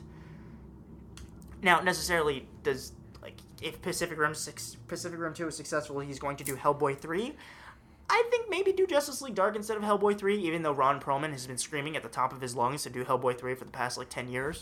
It's it's another thing that has a lot of potential, but like I don't know, it was done once really well and then another time not so well. It's like, like anything else. It's better. like yeah, I like this the story of the first. I don't know. I'm ambivalent. I th- well, I really like the first one, and I really like the. se- I like the effects of the second one. I just Yeah, the second one had good cool. effects. I remember you and Cool Gian looking. tried to uh, tried to convince me that the second one was even better, and we, we tried watching it and we didn't finish it. I said I don't remember what the crux of that argument was, but or why I would have agreed with Gian on anything. I think your whole argument was that it was more of a comic book film than the first one. And yeah, you know that apparent, is yeah. like the problem with the first one was that it was a little bit It, it was very much. It was, it was a from little the bit early 2000s the- comic booky. Yeah, it was FBI agent looking in, and they changed that. The, and you know, you see it a lot with even X Men. X Men is a film, it's a property that has not evolved since the early 2000s. Like, you look at X Men Apocalypse, and it looks like a film out of the 2000s. Somehow it, it, went backwards Yeah. because I mean, sometimes they were a really looking forward. good, and then it was like, wait, why did you go back? Yeah, I mean, X Men First Class is probably the Mar the uh, the X Men film I like the most because it was the most inventive. Like it was the newest, it was the most refreshing. And going back to Days of Future Past, it took everything that I liked from X Men First Class and then shoved it into a world with early two thousands X Men, and then I stopped liking it. Mm-hmm. Um, so And now they're doing, you know, they're they're doing. It's, it's another cue from Marvel where they're just like, okay, they did really well with like an ensemble piece. Now we have to make our movie an ensemble piece too. And they've always been ensemble, but they've been well, They've the been- X-Men, yeah. they they've been um, standalone ensembles. They were ensembles in their own film, but we never needed fucking guys from X Men Two interacting with guys from Days of Future Past. I think that was stupid. Yeah, I mean, granted, I it's think a it's a Days of- story that existed in the comics and whatever. yeah, but, Days like, of Future Past, it could have been done really well, but I it wasn't e- horrible. I didn't hate it. Yeah, but no, no, it was okay, but I don't think enough weight was given to any particular situation to make it really feel like anything had It just momentum. didn't feel like a series of things happening. And when you do it time travel, like service. when you do time travel, it's like there's no stakes. Yeah, I mean Looper had stakes. Looper was probably one of the more inventive time travel films, but Yeah, even but that was, was, like very an anti-time. self-contained. Yeah, it Yeah, was an anti-time yeah. travel movie. It was like what I mean is like cliche time travel. You know what I mean? Like you could have Back to the Future, but like Back to the Future is a comedy, so I don't care about the stakes quite as much great. as I do in a drama. Yeah, I mean T two time travel movie, technically speaking. Yeah, it didn't. Well, T two, uh, like the one that we just saw, I was like, I don't care about anything that's happening. Which oh, the most Gen- recent one, Genisys. Yeah, Yeah, the movie cause that because that movie was shit. Yeah, there's Mm-hmm. a difference. Yeah. No, Yeah. That's, yeah, it's exactly it. Uh, it echoes back to my point from before. It's like you could have a good movie and you could have a bad movie, and they could try the same thing, but it comes down to who's behind it, and you know, I just Anyways, I want Marvel to stop being Fridays. I want them Marvel's Marvel's not Fridays. Marvel. I want you to be Ruth's Chris. That's a chain too. It's like a really know, good steakhouse in that. New York. It's also in Hawaii. Yeah, yeah. That's what I mean. It's a chain restaurant, Yeah. so it doesn't it doesn't counter my argument. It just heightens them a little bit. Anyways, I, let's- okay, well, I was looking for a better chain restaurant. Marvel is not the Fridays of the. It's the Ruth's Chris. Fine. anyways, let's actually get to the geek news of the geek news podcast we have. Yeah. Michael Geek news and reviews, opinions. Uh, yeah, I'll change the title. I'll change the title just out of spite. I will do it out of spite. Off time jive. Fuck Marvel and fuck Michael Huff. Off time jive, otherwise known as fuck that guy. Oh man. Yeah. Anyway, Michael Shannon recently stated in an interview that um, General Zod in uh, Batman 5 Superman no longer has hands. Mm-hmm. Yeah, they, they retconned his hands. Um, apparently, General Zod It's now has. retcon. It would be a retcon if they went back and changed his hands to flippers and in, in Man of Steel. well, I've referred to that as George Lucasing, but I think that would be awesome though if they did. Give me a reason to watch that movie again. he never throws a punch. He's just like he's like a T it's like, Rex. yeah, like, you know, like the dolphin sound effect. Like, Oh man, that would, makes, that would make that into a totally watchable movie. Like I like I'm imagining instead of like General Zod being tossed through a like Wayne Financial, he's fucking tossed through a Sea World, and it just makes it every everything better. Um, no, but they were they were talking about how in Batman Five Superman, we see very briefly that the at least the corpse of General Zod is in the film, mm-hmm. and what was being stated, I think, what is being speculated, not speculated, but rumored on, I forgot what movie, Hollywood Reporter was it? Maybe they're usually pretty accurate with rumors, or um, Latino reviews or something. Latino like reviews I think it might have been Latino reviews. is usually the Someone who's very accurate, place, yeah, uh, with their rumors, but they were saying that I don't uh, know who the, his fucking sources are, but Jesus Christ, it's Kevin Feige and I, yeah, I think Zack he's, Snyder. He's literally he he's every Hollywood executive. It's like there is no Yeah. El Mayimbe. That's like an alias taken by each of the studio heads when they want to leak something. Yeah, and um, no, and what they're saying is that when Uh, spoiler alert, Batman teams up with Superman. What? Yeah, It's called Batman Five Superman, not Batman and Superman have sex. well, that's I actually would watch the hell out of that. Actually, it's the best thing that could ever come out of that. Like whatever this movie's gonna be, it is not gonna be as awesome as it would be. It it's not gonna be as awesome as the porn parody. Henry, Henry Cavill. No, the porn parody. Fuck that. I don't care. I just really want them. I want Warner Brothers to eliminate all of their credibility forever and make a hardcore porno film starring Ben Affleck and Henry Cavill. Ben Ass Flick. Oh god, that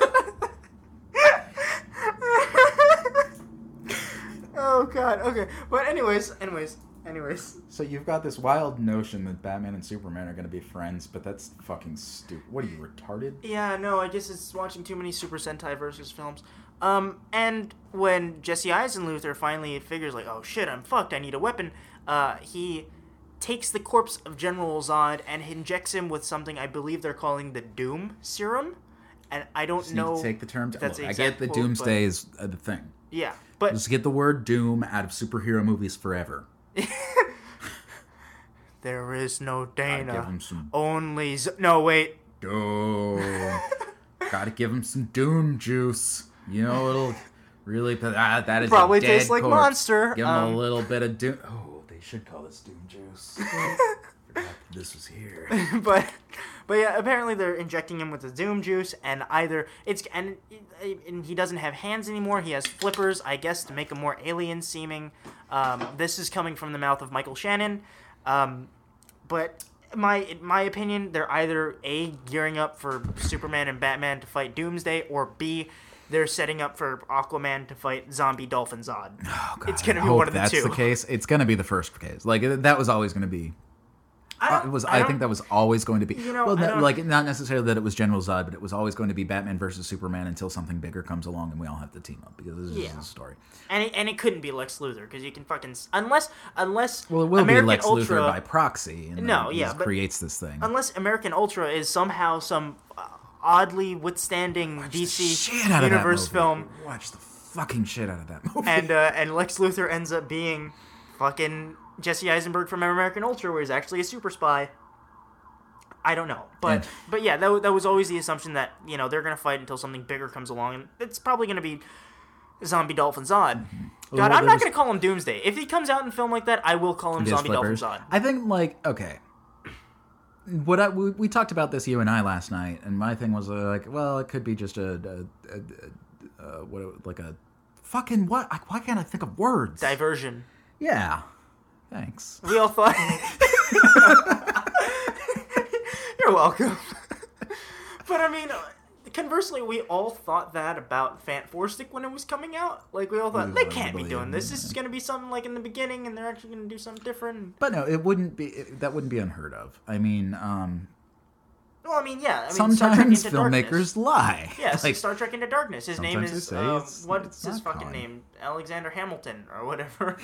his name was. It was something generic. Thomas Jefferson, Thomas Jefferson. Franklin Benjamin. Uh, no, we're you know he's like, oh, he's not Khan. He's a new. Yeah, Khan. he's a new completely new playing- character. What the Psych. fuck was his name? I swear to God, it was Arkham Knight. is Alexander Hamilton. Arkham Knight's a completely original Completely character. new You've character. Never seen him before. Yeah. It's not Jason Todd. Who said Jason Todd? You did. What? yeah, yeah. that doth Here, protest have, too much. have this have this uh, Red Hood DLC. It's totally not the Arkham we Knight. came up with this character who is a he's from Batman's past. We call him the Arkham Knight, and the fans went, "That's Jason Todd," and they went, "No, it's not."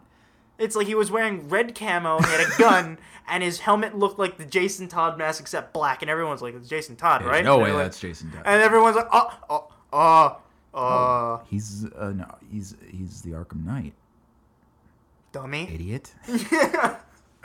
But, but yeah, so there's that. So fucking feel free to speculate because, dear God, And then the other option is he called them flippers and he's he just pulled a me and used a word that was a malapropism. He was just like, "Oh, I'm English. We these are flippers when they're really they're just big floppy doom hands." it's like Hulk hands. You call, about, like, what you call does- the Hulk hands in does- Britain Hulk flippers. Yeah. it makes it so much better. no, like what's the, the Doomsday's hands? They do have things on them. So if you're making that into a thing, he'd be like, "Oh, it's a flipper." He couldn't really be like, "Oh, my Doomsday hand. I couldn't open the door, so I'll just say this is a, is a prosthesis. You Yes. couldn't think of the word prosthesis. no, Yeah. because he's an You idiot." know, we all Michael- know that about Michael Shannon or whatever his name is. Yeah, you know, Michael Shannon, he was a very intimidating presence as Zod that had nothing to do in that film. he's a he he's a great Zod, but had uh, nothing to do. he's I just in a bad over. movie. Can, can we have a do over where Michael Shannon is Zod? It's like there were so many elements of Man of Steel that I really liked, but it's just Zack Snyder's not a very Good. uh, good filmmaker. He Yeah. needs the story written for him, and that's why I still have a glimmer of hope for this new one because it's apparently it's been written by somebody that knows how to write. Yeah. Um, it'll still be stupid, but Yeah. hopefully it's the good kind of stupid. Flipper's have no and problem with like starring Michael. Shannon as Zombie Flipper Man. God, that would that would instantly make that movie the best film all year. Um, speaking of This is General Zod.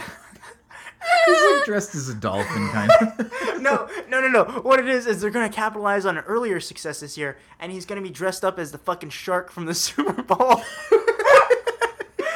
No, no, it's gonna be it's gonna be Zod, and instead of Faora and the other guy, it's gonna be Zod in between fucking two This is gonna be the left shark. It's gonna be Jesse.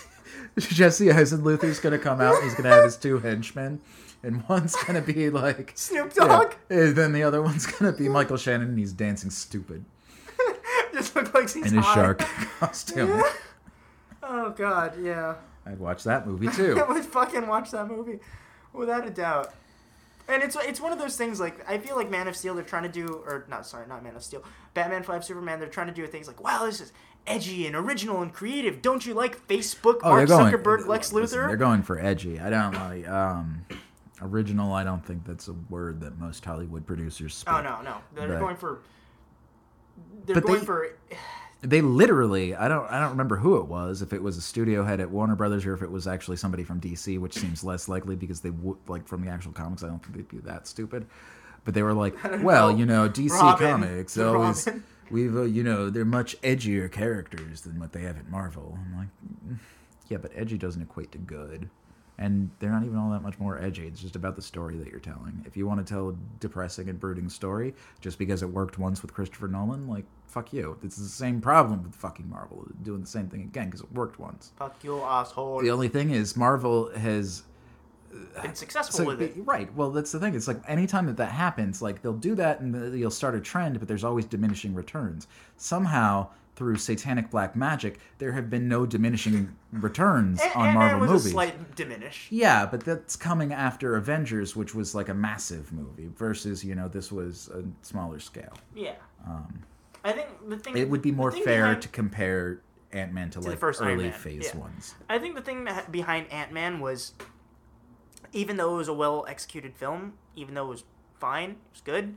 They're Um, scraping the bottom of the barrel. scraping the of bottom of yeah. characters. People would just look at the title and go, yeah. Ant Man. And that's exactly what Edgar Wright liked about it. He was like, he could make a ridiculous movie out of this. You don't have like you can't make a zany, hilarious Batman movie because there's too much at stake for the studio. But you could take somebody like fucking Ant Man and do whatever the hell you want with him. But now they just, I don't know. I'm like I said, I don't hate. Well, I mean, that's, that's I don't hate any of the Marvel movies except for Captain America one. Yeah, and I mean, too. like that's what it looks like they're doing with their television branch. I mean, Agents of Shield is a very espionage-heavy superhero-themed show. Agent Carter is a very espionage-heavy superhero-less show. Um, Daredevil was a very Martin Scorsese-esque crime drama. Jessica Jones is their new series coming out, and fucking it features a character called Jessica Jones and Power Man, and also the man in the purple or the Purple Man. I forget his fucking name is. David Tennant. The Doctor is going to be the villain. Um, and I feel like they're, that's probably going to try to hook like the younger audiences, things like that. And Marvel, if they can get every demographic, like the, the mid range, wide audience Marvel films, they can get the older Scorsese, Daredevil, and the younger, and everyone in between. That's great. I just hope, like for the movies, I just hope that they could abandon the television model because it was necessary at first to establish their brand, but now they've done that in spades and they don't need to do it anymore. They could really, if they go back to like a regular studio model, where the, I think part of the problem is that they're very linear with the way that they plan things. They like every movie is kind of of the same scope, and they do it in these phases where it's like uh, you know, small but big movie, small but big movie, small but big movie, massive movie. You and then they I- start over. It's like, let's take it going into the future and like say, we're to make a fucking, you know, how much was Deadpool? Like 100 million maybe? Probably under, I think it was around 80 million. Let's like make a small scale movie like that. Yeah. Let's just do that for Doctor Strange. Well, like let's let's just put some nuance into the world. And you know what? You could take a chance on an eighty million dollar movie. You can't take a chance on a two hundred and fifty million dollar movie. That would be irresponsible because I could fucking nothing had wrecked them. They're owned by Disney. God damn it. That was another point that I wanted to make. I think it's very similar the way that they're.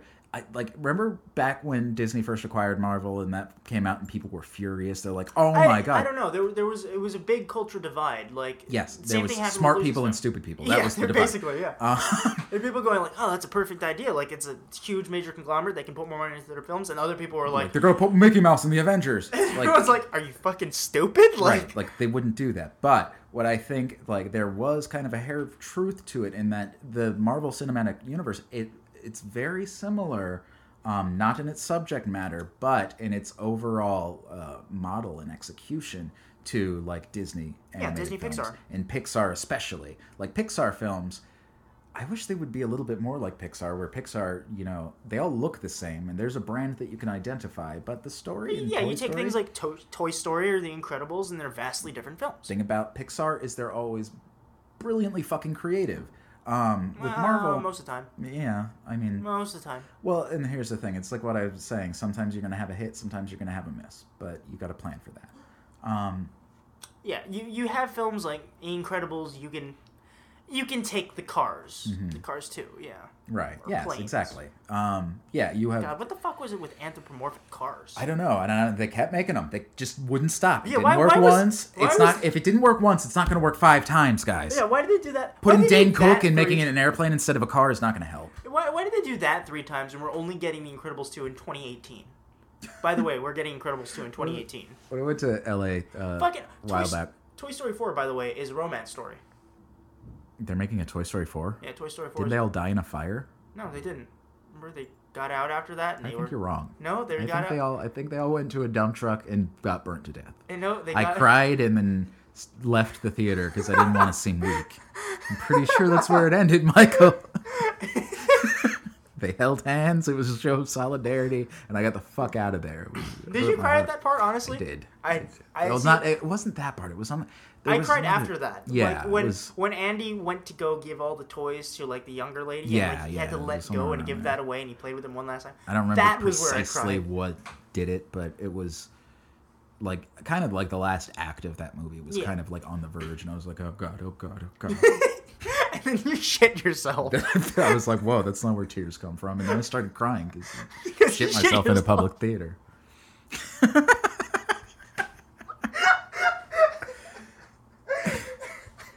I just imagine you concentrating so hard in the theater not to cry. How many people know this? But the asshole is just the low end of the tear ducts. They're the same system.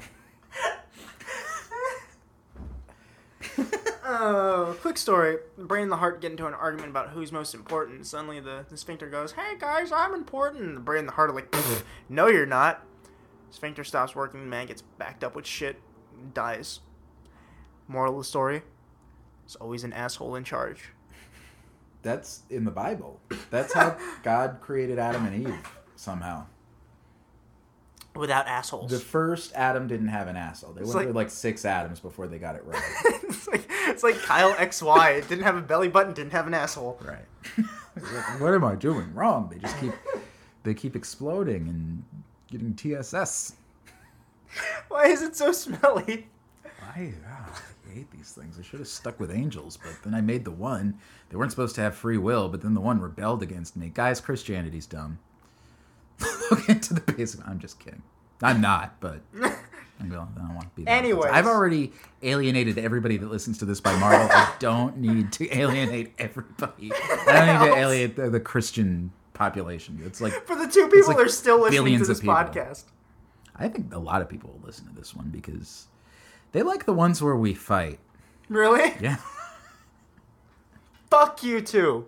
Um, But it's got a, it's a good nature. It's a it's okay when it's an argument over something that is completely unconsequential. Inconsequential. Movies don't actually matter. Assholes matter. anyways, other bit of movie news. Um, if you haven't already, Mad Max Fury Road came out on digital this past week. Blu-ray comes out in three weeks, but visionary director George Miller.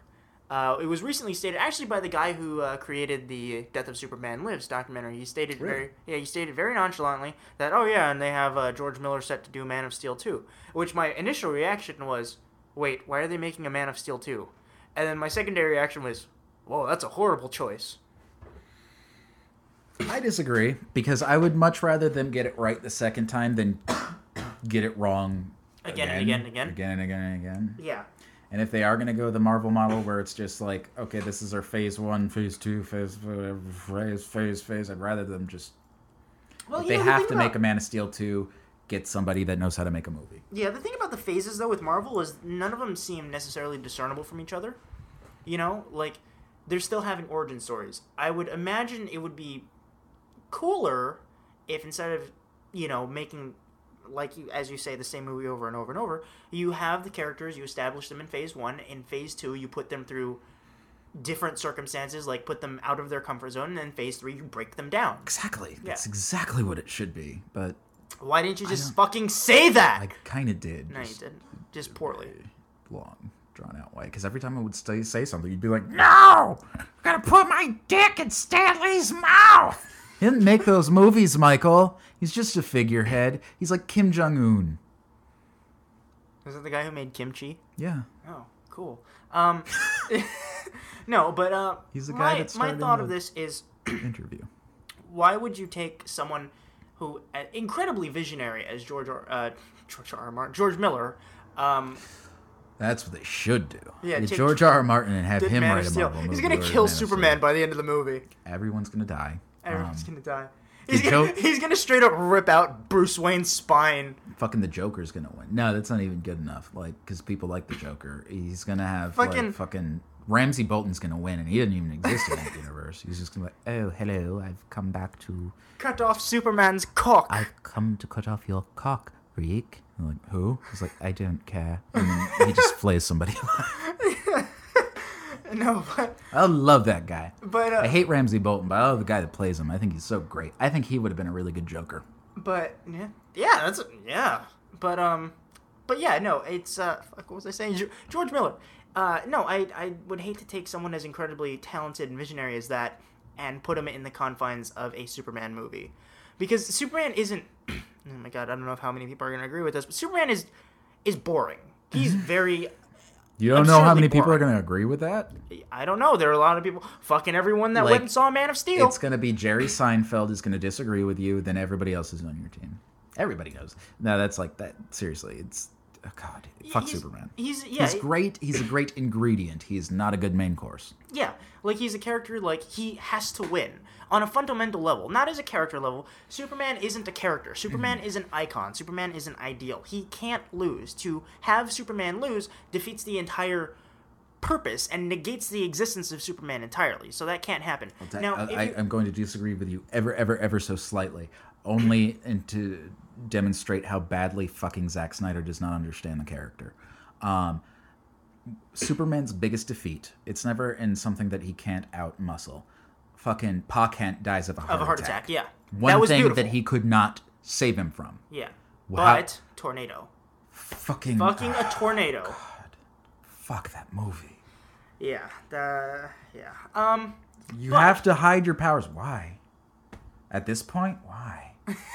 What Just are they like gonna do? go Shoot me? run out into the tornado too, and then pretend you got sucked up, then like catch him, and then get it flung somewhere else. That happens a lot. People survive tornadoes. Oh my god! How awesome would it be if halfway through that movie, like he ran into the tornado, caught Pa Kent, and they wound up in Oz? it would have been so much better than how the movie actually ended. Yeah, yeah. Just like fucking no Michael Bay 9/11s at that ejaculated onto a screen and then put an Instagram filter on it. Um, but but but no, like the and the thing is, like if you take a film like Mad Max Fury Road, that is a film where the protagonist Max, or you know the actual protagonist uh, Furiosa, they're constantly put into a state of peril. They're constantly in a vulnerable position. They're damaged as characters. They're damaged morally and integrally, and then physically by the end of the movie. They're they're put through some horrible shit, and you can't do that with a Superman movie. Like it just it won't happen. It will never happen. And fucking on top of that, Mad Max is filmed in color. And that's why I'm happiest that he's directing because he's not going to go for the stupid sepia tone. Granted, the sepia tone that was prevalent in um, uh, uh, uh, Man of Steel kind of looks like Suicide Squad, but I don't get that impression at all from Well, I Batman think- versus Superman. I think it's very colorful because uh, Man of Steel was they they had the picture and then they sucked the color out, right? Yeah, that's correct. This looks dark. It does look dark, and I'll give you that, but it still looks vibrant. Like the colors look pretty alive. I think that this looks a lot like Watchmen, and I think that was fucking beautifully shot. I think it's a little duller than Watchmen because I mean the most color that you have in Yeah, but, yeah, but we haven't Squad really is- seen. Oh no, no, not Suicide Squad. I'm talking about Batman versus Superman. oh yeah oh, oh yeah yeah no like the vibrancy of the red um yeah no that but like that that scene in particular. It's like so ham-fisted and cliche, or like where he's hovering above him. But goddamn, man versus God It's beautiful. It's like day versus night the red capes are coming the red capes are coming um yeah no and I, I agree with that but I think laugh like hell when like Ben Affleck just pulls out a gun and shoots him in the face. He's like, Well, I mean, "Fuck this! Batman's- I'm killing people in this movie." well I mean he, we have seen him kill people in this movie already I, you know what? I would be so okay with that. I Yeah. am so done with Batman not killing people Okay. because it's a relic of the comics code. It doesn't actually serve the character in any significant way, other than it gives them excuse not to, to kill the Joker. the Joker yeah. and, yeah. can you imagine like the point of the Suicide Squad is that he's trying to kill the Joker, but Amanda Waller is the one that saves the Joker. Yeah, but isn't it like isn't it yes, that's that would be really cool. Um isn't it more interesting to have a world wherein I Batman can't just gay lovers. Him and the Joker. Oh, the Joker's totally gay for Batman. They did that in the fucking uh, the Scott Snyder one in the most recent uh, in Death of the Family. Like, there's this whole monologue. The Batman goes on. He's like, That tight leather bulge. "Well, Batman's talking about how he could read people's eyes. Like, he's taught himself to read people's emotions. Like, you could tell when somebody's angry by looking at their pupils and the way that they look. You could tell when somebody's lying. It's like a human lie detector kind of skill." And he's like, Like "But the thing that's always horrified me about him is whenever I look into his eyes, all I see, and then it shows the Joker's face, is love. And it makes perfect sense. See, love was better than like I was. I thought you for a second you're gonna say like arousement or cock. something. I look into his eyes, but all I could see is his white hot cock. God damn it! No, this is and then it's a splash page of them 69ing. This is the weirdest Batman comic I ever saw or ever read. no, but uh, yeah, yeah. But the, the thing that I think would be really beautiful would to see if Man of Steel like go back in time and make it a colorful film. Like you have that color. They did that, they, like that YouTube thing where he. Yeah, they did. Yeah, they restored the color to it, and it looked great. Yeah, it did. It, it would be a movie I'd want to watch. I don't think it was a poorly shot film. No, I just it think the shot well. desaturation was stupid. Like the composition of it was fine. Yeah, the scene composition looked good. There were a lot of shots that looked absolutely gorgeous Mm-hmm. Because- they were colorful. Look, Zack Snyder's not always the best storyteller, but you could never take for him. He knows how to shoot a pretty pretty fucking fucking, picture. yeah. Yeah. Um, but no, and I think like if you had that in Batman Five Superman, like the contrast of, you know, just an excess of color and beautiful, like just vibrancy, uh, and then juxtapose that with Batman's like dark, like emotionless anger. Mm-hmm. That would be great. It's exactly what you need, and that's why it works in the comics. Superman is bright and colorful and cheerful. It is a hopeful story. Batman is somber, kind of It's a- it's a damage misanthropic. control, It's- yeah. yeah. like Superman is the epitome of like there can be there can well like you know they stated in the Man of Steel trailers and then somehow made it empty and lifeless in the actual film like You will mm-hmm. give them a birth, an ideal to strive for. They will stumble, they will fall, but in time, they will join you in the sun. It's like, what does that even And? Batman's just it like, cool. I'm gonna punch the fuck out of your jaw. He's like, join this. Join this in Arkham. I created a suit, and I funneled all of the power in Metropolis so I could kill you. Just to, I could have done it. I created more efficient ways to break human bones just to fuck with you. I could have done it with a kryptonite, but I, I don't know if that exists in this movie. I saw a Colored Rock, but they haven't explained what that was yet. Maybe he was at the Natural History Museum. Wait, didn't they steal it from the Metropolis Natural History Museum in the last movie when the when he was depressed? What if what if they fucking did Isn't like that a thing that happened in the I the remember. What if- can you imagine Superman Returns? Can you imagine if that's like a Amazing Spider-Man 2 thing and like fucking no, I think they stole out like a it was a safe. It was more armed than a museum. Um, but and like you, there's just that one solitary insert shot of like him going for the green rock and he's just at like the mineral exhibit like in downtown Soho and he's like and like when he's reaching for it he's like it's so beautiful. I like how emerald this is. What is this? It's a jade emerald fusion, sir. It's very pretty. Oh, this is cool. And then they never touch it again. Because well, Zack, uh, Zack, Zack Snyder, Snyder did say there was yeah. no kryptonite. I'm like, again, you don't understand the character At all. Yeah. Like, I don't know. but but yeah, but George no, Miller I, like look, I, I George Miller just made a really fucking great movie. Yeah. He already has a script for the second Mad or the, the technically the fifth Mad Max film. Really, Yeah, titled Mad I would Max. rather see that The than I would- Wasteland. I would much rather have him because he's not a young man anymore. I would rather see him make another really awesome Mad Max than I would have him make a, you know, a mediocre Superman movie. Yeah, and I think he said he has a he has a script ready to go for another Mad Max film, and Mm-hmm. he has an idea for another one after that. And bear in mind, Mad Max Fury Road took four years to to film and Yes, finish. and that's partially because it was so complicated, but it's also probably partially because it was hard to get that, you know. That and the environment wasn't very hospitable towards. Like Yeah, when they first was- started filming, they had to have a desert, and the entire Australian outback looked like the swamp marsh from that one scene. Yeah. the bog. Yeah, like that but yeah but that movie was like kind of a risk i guess from the studio they were like how's the public going to receive a new mad max especially when he's not making it like a bland superhero movie Yeah, he's like actually doing something creative and what is this color? insane We're a Warner Brothers film. it's like I, i'm going to put the lives of the every actor In in danger. danger Shots, by the way. Um, yeah, Tom. Talk about like actors almost dying. Fucking Tom Hardy in Mad Max, and then Tom Cruise in every Tom Cruise thing ever. Yeah, no, the new Superman movie is actually going to be about um, a, a pig that moves to Metropolis and uh, takes up residence at the Daily Planet. And then actually starts to communicate with uh, his love interest, who is a penguin who communicates with Soul Foot It's called Tap. Superham. Isn't that an actual thing? There's a Superman pig. There's a comic book about a Superman pig. Damn it! I know, no, no. You're thinking of Spider Pig from I'm the, uh, thinking the of- Simpsons movie. No, I'm thinking of Spider Ham. Spider There's Pig. yeah, but hold on, Spider Ham. I think it's like an Archie comic. That's a parody. Aren't they still yeah, moving forward with Spider the Ham. Archie I was film? right. Aren't they still moving forward with the Archie film? Oh, it's God, supposed to be I hope zombie so. apocalypse one. Really? Yeah, it's supposed to be like a zombie Okay, apocalypse. I with film. retract that. Uh, I retract that sardonic. Uh, God, I hope so, and replace it with a semi. Okay, I'll see it. Go with I think that. it was it was either an iteration. It was either going to be a film or a graphic novel series. But yeah, God, what the fuck am? Oh, I do remember that. Yeah, I do remember that. Yeah. Spider Ham or Peter Porker. Get it? You get it? Yeah, 'Cause it's But like- it's a sex joke. Yeah.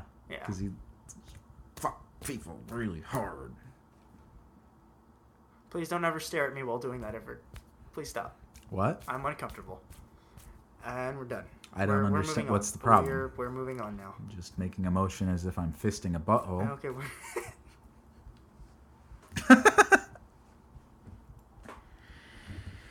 Anyways, um, think we've run our course. yeah, I think that's about good. So, uh, God in damn it! Was that your cell phone again? I don't give a shit. In conclusion, um, fuck Marvel and everything that they do, and everybody that enjoys Marvel is a hack and is shit. I hope you all die. Just kidding. Look, I yelled at Michael a lot. I don't hate the Marvel movies. I don't. No, you just hate me. I hate Michael, but that, that's that's beside the point. Um, I just want to see them do. They have all the power to do something new, and I hope they do. And I'm not even going to write them off because I, I think that maybe they will. You fucking you, you nailed it. You got all the money in the world. Now, have fun. You So- have, do you have anything to say, boy? I'm still waiting another painful four months until Force Awakens is released. Yeah, is there any new Star Wars news? Oh, there was the one thing, but everybody already knows about. that. Uh, Colin Trevorrow directing Episode Nine. Um, Star Wars theme parks bigger than Disneyland. Um, I don't know if you heard that one. Hear that one? Oh, I've heard that for years. Actually, they've They, like they just officially announced it. Yeah. There's going to be one on the East Coast and one on the West Coast. That's and they're cool. going to be two Star Wars themed amusement parks that I believe they said was going to be bigger than Disney World. Mm-hmm. Um, yeah. well, they had always talked. I could remember from the time that I was little, they had talked about like expand because in MGM or I Disney mean, Hollywood Studios I right now, there's a Star Wars section. Yeah. and they've talked about expanding that for years. I just thought they were going to take Tomorrowland and Mm-hmm. just refurbish that into Star Wars Land. yeah, That would make sense to me. Yeah. But But that's in Disney World, not in MGM. yeah, well, they also have that in Disneyland as well. Oh, do they? In Anaheim, yeah. Yeah, no, but I mean, like, is the Star Wars thing in Disneyland? What do you mean? Like the new park? No, no, no. The old. Do they have like a Star Wars section in Disneyland, California? Yeah. and it's in Disneyland. Yeah. It's not in like a okay. Um, yeah, because in in Florida, Disney World is a different park, and then they have Disney Hollywood Studios, which is a movie themed one, and that's where the Star Wars thing is. Yeah. And Tomorrowland is in Disney World, which is separate. But um, since they opened up the Harry Potter part of Universal, Universal has been A like cornerstone. Destroying Disney consistently. See, I think that if they do Um, a Star Wars thing, that's going to take that back. And that's what I mean. That's Yeah, exactly why that's- they did it because they've talked counter. about doing it for years. But now I know like a lot of people that work at those parks, um, and they said they've had uh, speculation for a long time, but now it was like they are really, really talking about it. So now that it's official, awesome! Fucking a Star Wars theme park. That Fuck sounds yeah. great. I was, I'm a, I'm a really Give big me Star an Wars. excuse to go back to Florida for a weekend Uh, or California. Yeah, or California, California. um, So it'll be less hot and obnoxious. like we're we're both big Star Wars fans. Like I don't, I'm probably a bigger Star Wars fan. I yeah, I think you're definitely a lot more into the lore. I was at one point, but like I kind of fell off the wagon with it. Yeah, like I, I'm Star Wars. Like my next tattoo will probably be a Star Wars tattoo. Yeah. Yeah. What By the way, it gonna be? tattoos. It's gonna be. They don't care. Yeah. They're not your mom. Your mom doesn't listen to. All right. Thank you for listening. I'm sorry we subjected you to that yet again. But having to hear your voice. Yeah, exactly. At least I don't have to look at your face. What's wrong with your face? I'm Michael Holler. I'm not. Have a great night, everybody.